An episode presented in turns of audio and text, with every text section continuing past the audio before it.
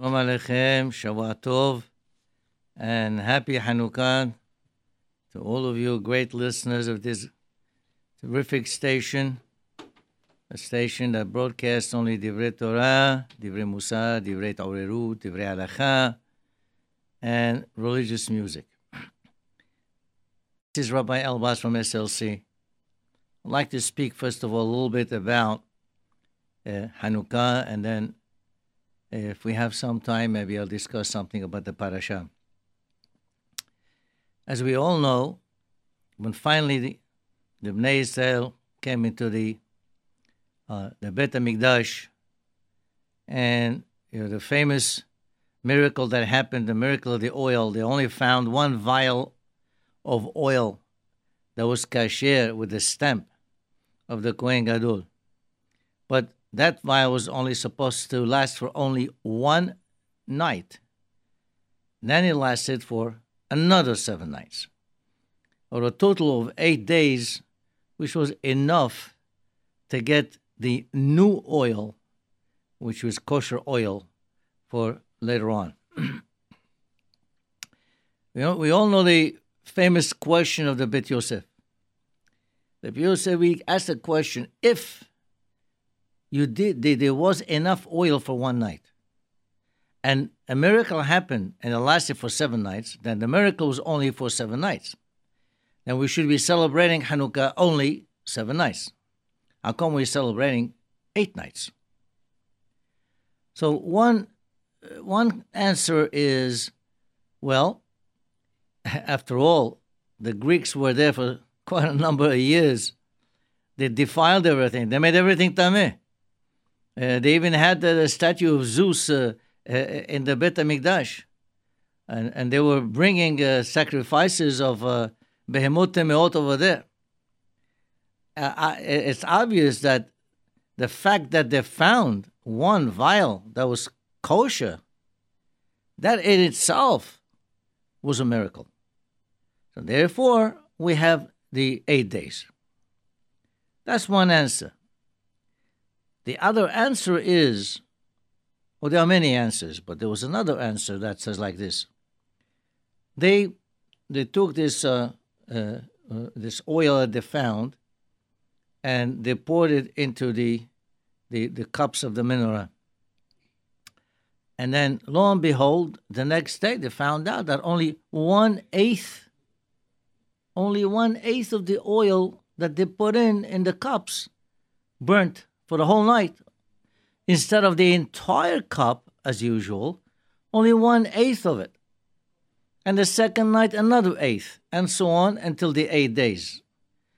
So in that case, then, uh, even the first night there was there was a, a miracle because the first night itself also only one eighth instead of the whole thing only one eighth. That's why we're celebrating all the eight days.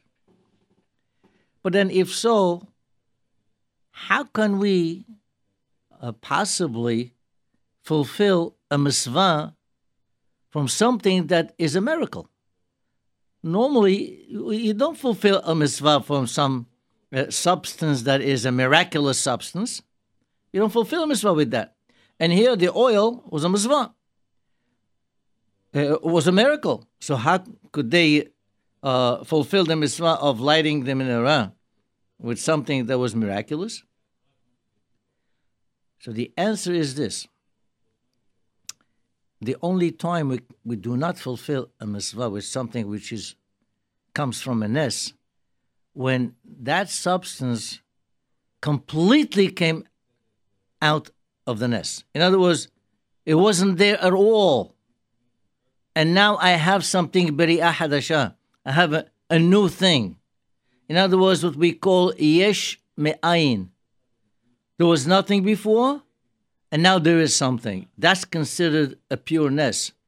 And with that, we cannot fulfill mitzvah. Here, it's not yesh ayin. Here, there was something. The oil was there already.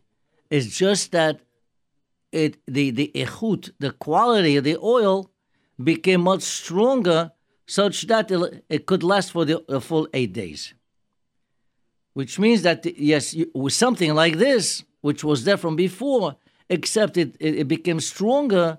With this, we can actually uh, uh, fulfill uh, the mitzvah uh, of the menorah. Perhaps we can uh, uh, give some kind of an example from uh, Eliyahu Navi when Hashem told him go to Sarfat, a, a place in, in Sidon, and he, he found a woman over there. At that time, there was drought and there was no food.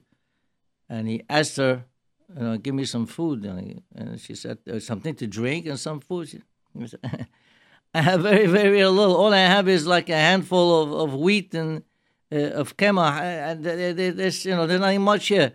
The, the, uh, if I eat this, me and my son, after this, that's it. We're going to starve to death. So he told her, you know what? Don't worry about it. First, give me first. And after you give me first, there will be a beracha. And whatever is there, okay, it's okay. It, the, the, uh, the, the wheat and, uh, and the oil everything that you have there is going to stay for a very long time. So, how come he told her, give me first? Now, perhaps could be Eliyahu was like Pinhas or Eliyahu. Pinhas was a Kohen.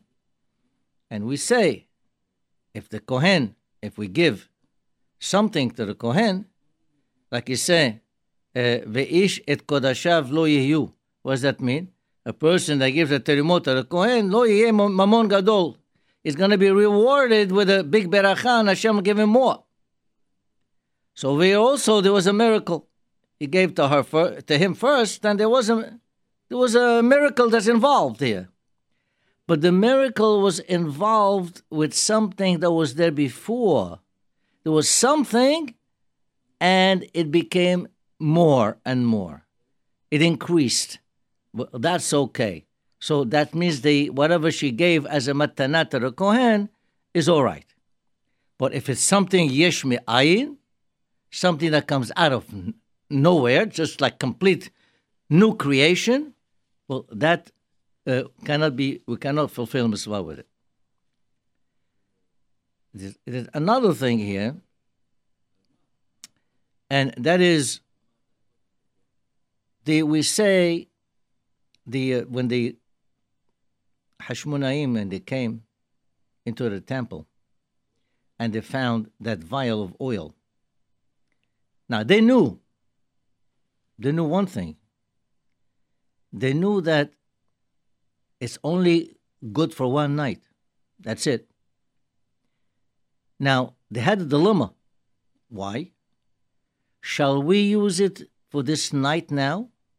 Or perhaps we should wait until the, the eighth night, okay?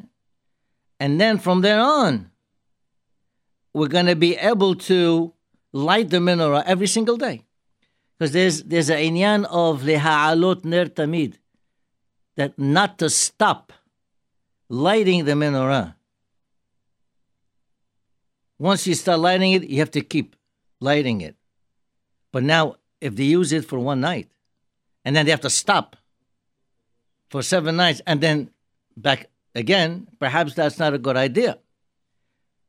But what did they do? They decided, no, we're gonna we have it for tonight. We're gonna do it tonight. That's it. Where did they learn this from? They learned this from Reuven. In the parasha that uh, we read yesterday, over there, the um, Shebatim, they decided and they judged, and there's a lot of talk about this in the Mefarshim, that, okay, Lecha v'nahargeu. Let's let's kill Yosef. Reuven comes up and says, "Wait a minute.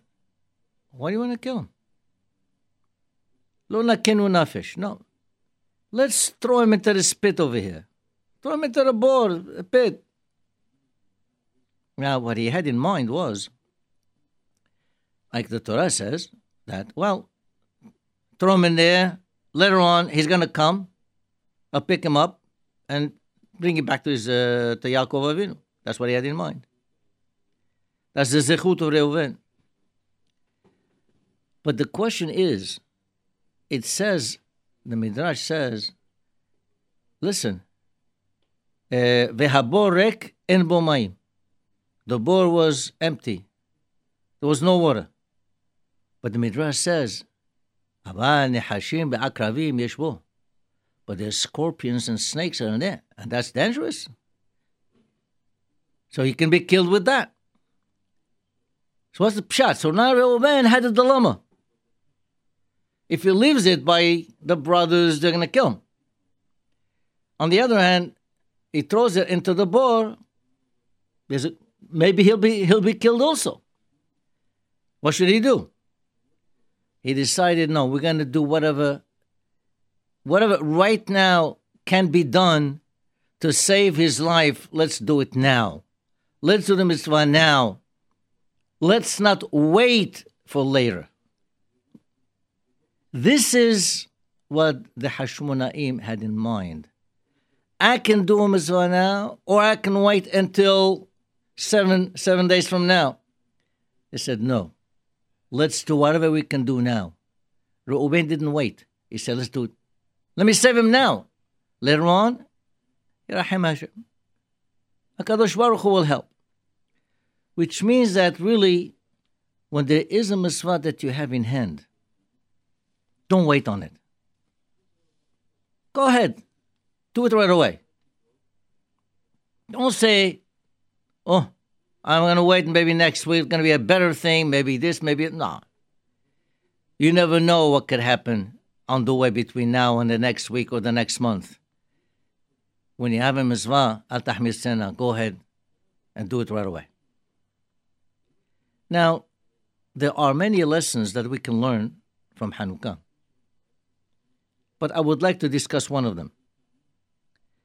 And let me tell you what it is. I think it's very appropriate nowadays in America and in Western countries, when uh, when Hashem gave a beracha to uh, to Abraham Avinu, we told him, "V'samti ezaacha ka'afar haaretz." I'm going to make your offspring, your seed, numerous, like the dust of the earth. That's what he told Abraham Avinu. Then, when he gave a beracha well, actually, the Yaakov Avinu himself, he said, Ve'ata amarta, you Hashem said, Heti beti imach, I'm going to be very good to you. Ve'samti ezaracha kehol hayam. In other words, you promised that's going to be kehol hayam, like the sand on the seashore. See, we have two ways of depicting the the the uh, the, the the number, uh, the great number of, uh, of, of of the Jews in the world. One is ka'afar haaretz, and one is keholayam. Why? What's the difference? What is the significance of holayam and afar? They, they both have to do with the earth, but there's a difference. You know, when when you are on the seashore near the sea. You look at the ocean, the beautiful, calm, peaceful water. You can recline on a chair, have a sunbath. If you're hot, you can go and cool off in the water. That's a beautiful scene. The atmosphere is very tranquil. The Afara Ares is the opposite.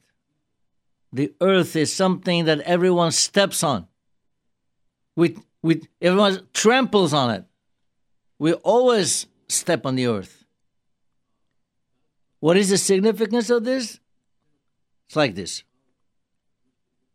Hashem is telling Abraham, your seed, your offspring, sometimes they're going to be uh, persecuted in a peaceful manner. Sometimes it's going to be persecution in a very ruthless, barbaric fashion. Sometimes the host country is going to be tolerant. They will show a sympathetic face. Oh, they're our friends. They said to us, Well, you marry our daughters, we'll marry your daughters. We'll be together. adopt our culture, our way of life. After all, this way there's going to be economic gain for yourself. You can make a lot of wealth that way. You can attain a high position in government. In other words, they try to lure us and entice us to adopt their way in a sort of peaceful manner. Other times, which is more often than not, the nations of the world try to trample on us like the Afara Ares, to persecute us physically, to oppress us, murder us, throw us in gas chambers, burn us alive in Auto da Fe during the Inquisition, just like the people trample on the earth.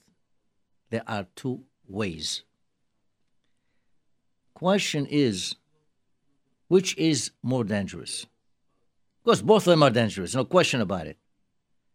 What, which one uh, provides us with a bigger challenge? The one that attempt they attempt to change us peacefully through persu- persuasion and temptation, or when it is through persecution and oppression. Well, we can understand that by looking into the history of Hanukkah. What happened? In the year approximately 320 before the Common Era, was Alexander of Macedonia, called Alexander the Great, with his army conquered most of the civilized world. They conquered one country after another, one after another fell into their hands. Egypt, Syria, even the Persian Empire. Persia, which was very strong. They went all the way from Egypt all the way to the shores of, to, to, to, the, to India. Well, Alexander Great himself uh, was somewhat tolerant uh, to the religions. When he, when he died, he was a very young man, perhaps around 33 or so. After his death, his generals that, you know, that they had, you know, generals of the army, they, started bickering who, you know, who's going to get what. And they decided to divide in three ways. One took a spot, uh, an area where, where Greece is. One took a spot with Egypt and its surrounding. And another one took uh, Syria and its surrounding. Now, the one that took the Egypt and its surrounding, me, they were called the Ptolemies. And these, uh, as I say, we hear a lot about Talmai HaMelech, that's the Ptolemies. They were more or less tolerant in the sense that, okay, uh, I'm not going to persecute you for your religion but I'm going to try to entice you. I'm going to try to tempt you. Okay, I'm, uh, you do. You want to practice your religion, yeah, but really, if you want to become one of us, you have to adopt our way of life, our culture, our science, our art. This is this went on for about 120 years. During that time, there were no gezerot. There was no uh, uh, uh, no decrees that if you make a milah or something, you're going to be punished severely. Severely, nothing like that. Fine. They were pagans. They were worshipping idols, idols of stone, wood, metal. עיניים להם ולא יראו, אוזניים להם ולא ישמעו. This is what they, this is what they wanted the, the Jews to somehow come down, come and, and, and embrace their way of life.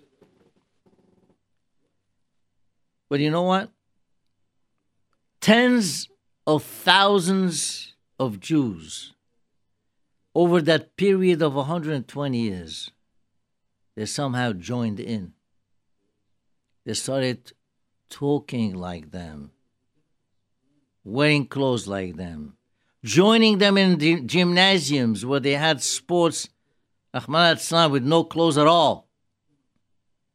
They became what we call Hellenized. Hellenized means the word Hellen is Greek. Is the Hellenized they were became like Greeks. They were Hellenized Jews. Now this is during the peaceful way of trying to get the Jews uh, into uh, in their way of life. What happened after the 120 years? After that time, there was a, a, a war between the Greeks in Egypt and the Assyrian Greeks. Now, uh, Judea changed hands now. Now it became under the Syrian Greeks. The Syrian Greeks were not tolerant.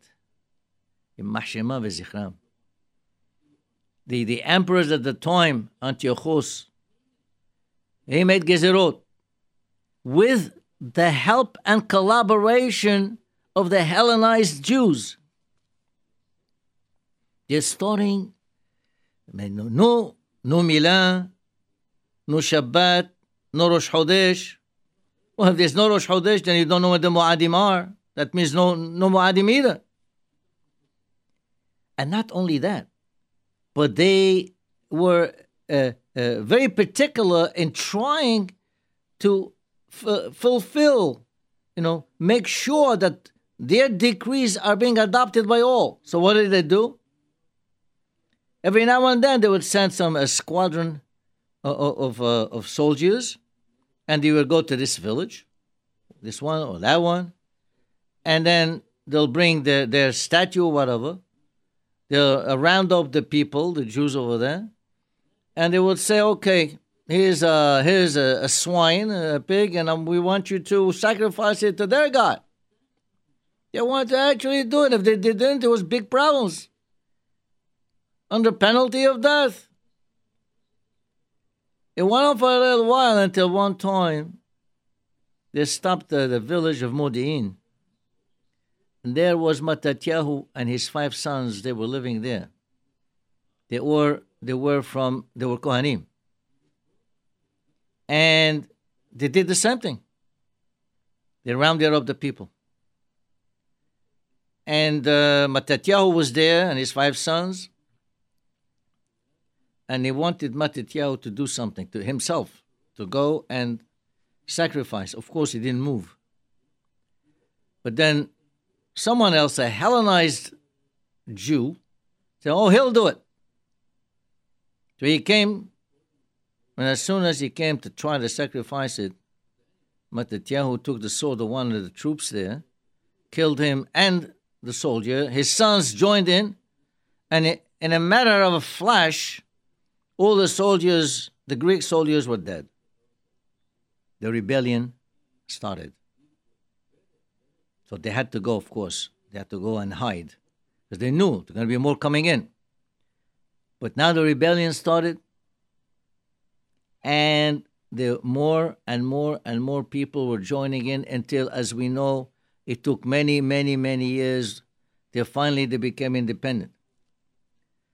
But what I, I would like to bring up is the following. The first 120 years, the Greeks were tolerant tens and tens of thousands of Jews joined them. During the time of persecution was different. But think for a moment what would have happened if they stayed another 100 years, another 150 years under the Egyptian Greeks? Now, there would be no Hashmonaim. I mean, the Hashmonaim came because there was a threat to the life of the people. If if they if they they're not threatening anyone, no one's going to rebel. Why would you rebel against a government that's not threatening you? There wouldn't have been any Hashmonaim. What would have happened? Another hundreds and hundreds of thousands of Jews would have actually followed followed through. Maybe a core of a certain amount of Jews that were very adukim, they will stay. They will hold on. which means a challenge. When there is a peaceful way of attracting us, that challenge is even greater.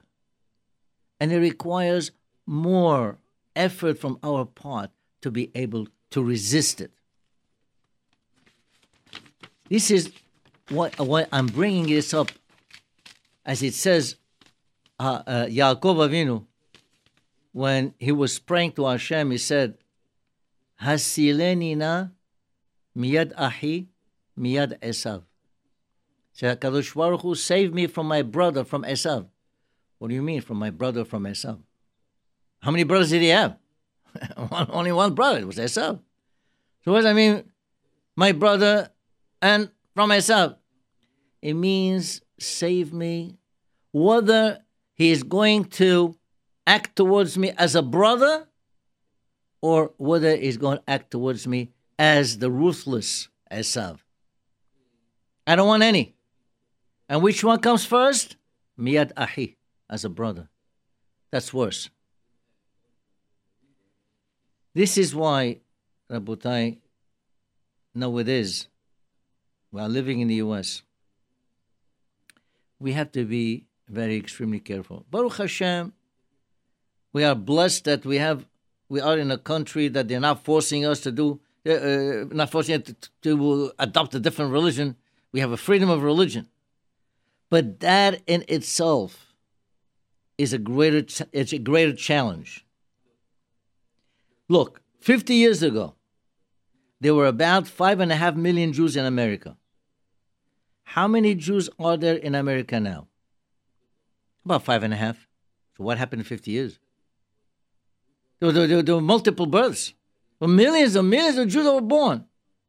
Unfortunately, uh, as many as they were born, as ma- on one end, as many as we lost on the other end through assimilation. Yeah, that's right. That's right. And in the Western countries, hey, do you know, for example, our Secretary, Secretary of State, John Kerry, his grandparents, they became assimilated. His grandparents were Jews. We had another Secretary of State, Madeleine Albright. Her grandparents also were Jews. They assimilated. The president of France, Sarkozy, his grandfather was a Sephardic Jew. He assimilated. Assimilation is, I'm only giving you a, a, a small, small example, like a few examples here. Uh, uh, the president of Venezuela, Maduro, his grandparents were Sephardic Jews. They assimilated. Assimilation becomes much, much greater when there is no challenge, there's no uh, uh, uh, decrease that, that to life, and that hey, you're our, you're our friends. We're not going to bother you. But unfortunately, what could happen is when there is other kinds of enticements, other kinds of temptations, wealth, power, high position in government, who knows? That's why we have to be very careful. Here, where we are, always to belong in a community, always be in a community, always uh, uh, uh, send your kids to yeshiva to learn the Torah. You yourself, everyone, should have special time for shiurim, for tefillot. Be always close to the community, as long as we keep together. And Baruch Hashem, this is why our community in the last 60, 70 years here has been thriving, both uh, in, uh, in, in uh, religion as well as, as well as in economic gain. But we always stay together, we practice together. And Be'ezat Hashem, that is the way that the Mashiach will come when all the Jews in the whole world will try to practice their religion properly and not look at what the Goyim are doing. We make all teshuvah, I guarantee you the Mashiach will be here for us. So, happy Hanukkah to all of you, Rabotai. I want to remind you about this beautiful station. Try to contribute as much as you can It's very helpful. And of course, if you haven't seen our uh, social hall yet, I think it would be a good idea to just take a look. It's a beautiful thing, very, very nicely done, completely renovated. And if, if you have a simcha, whether it's a bar mitzvah, wedding, brit milah, please come. Look us up. I am sure you'll be 100% satisfied. Shavua Tov and happy Hanukkah to all of you.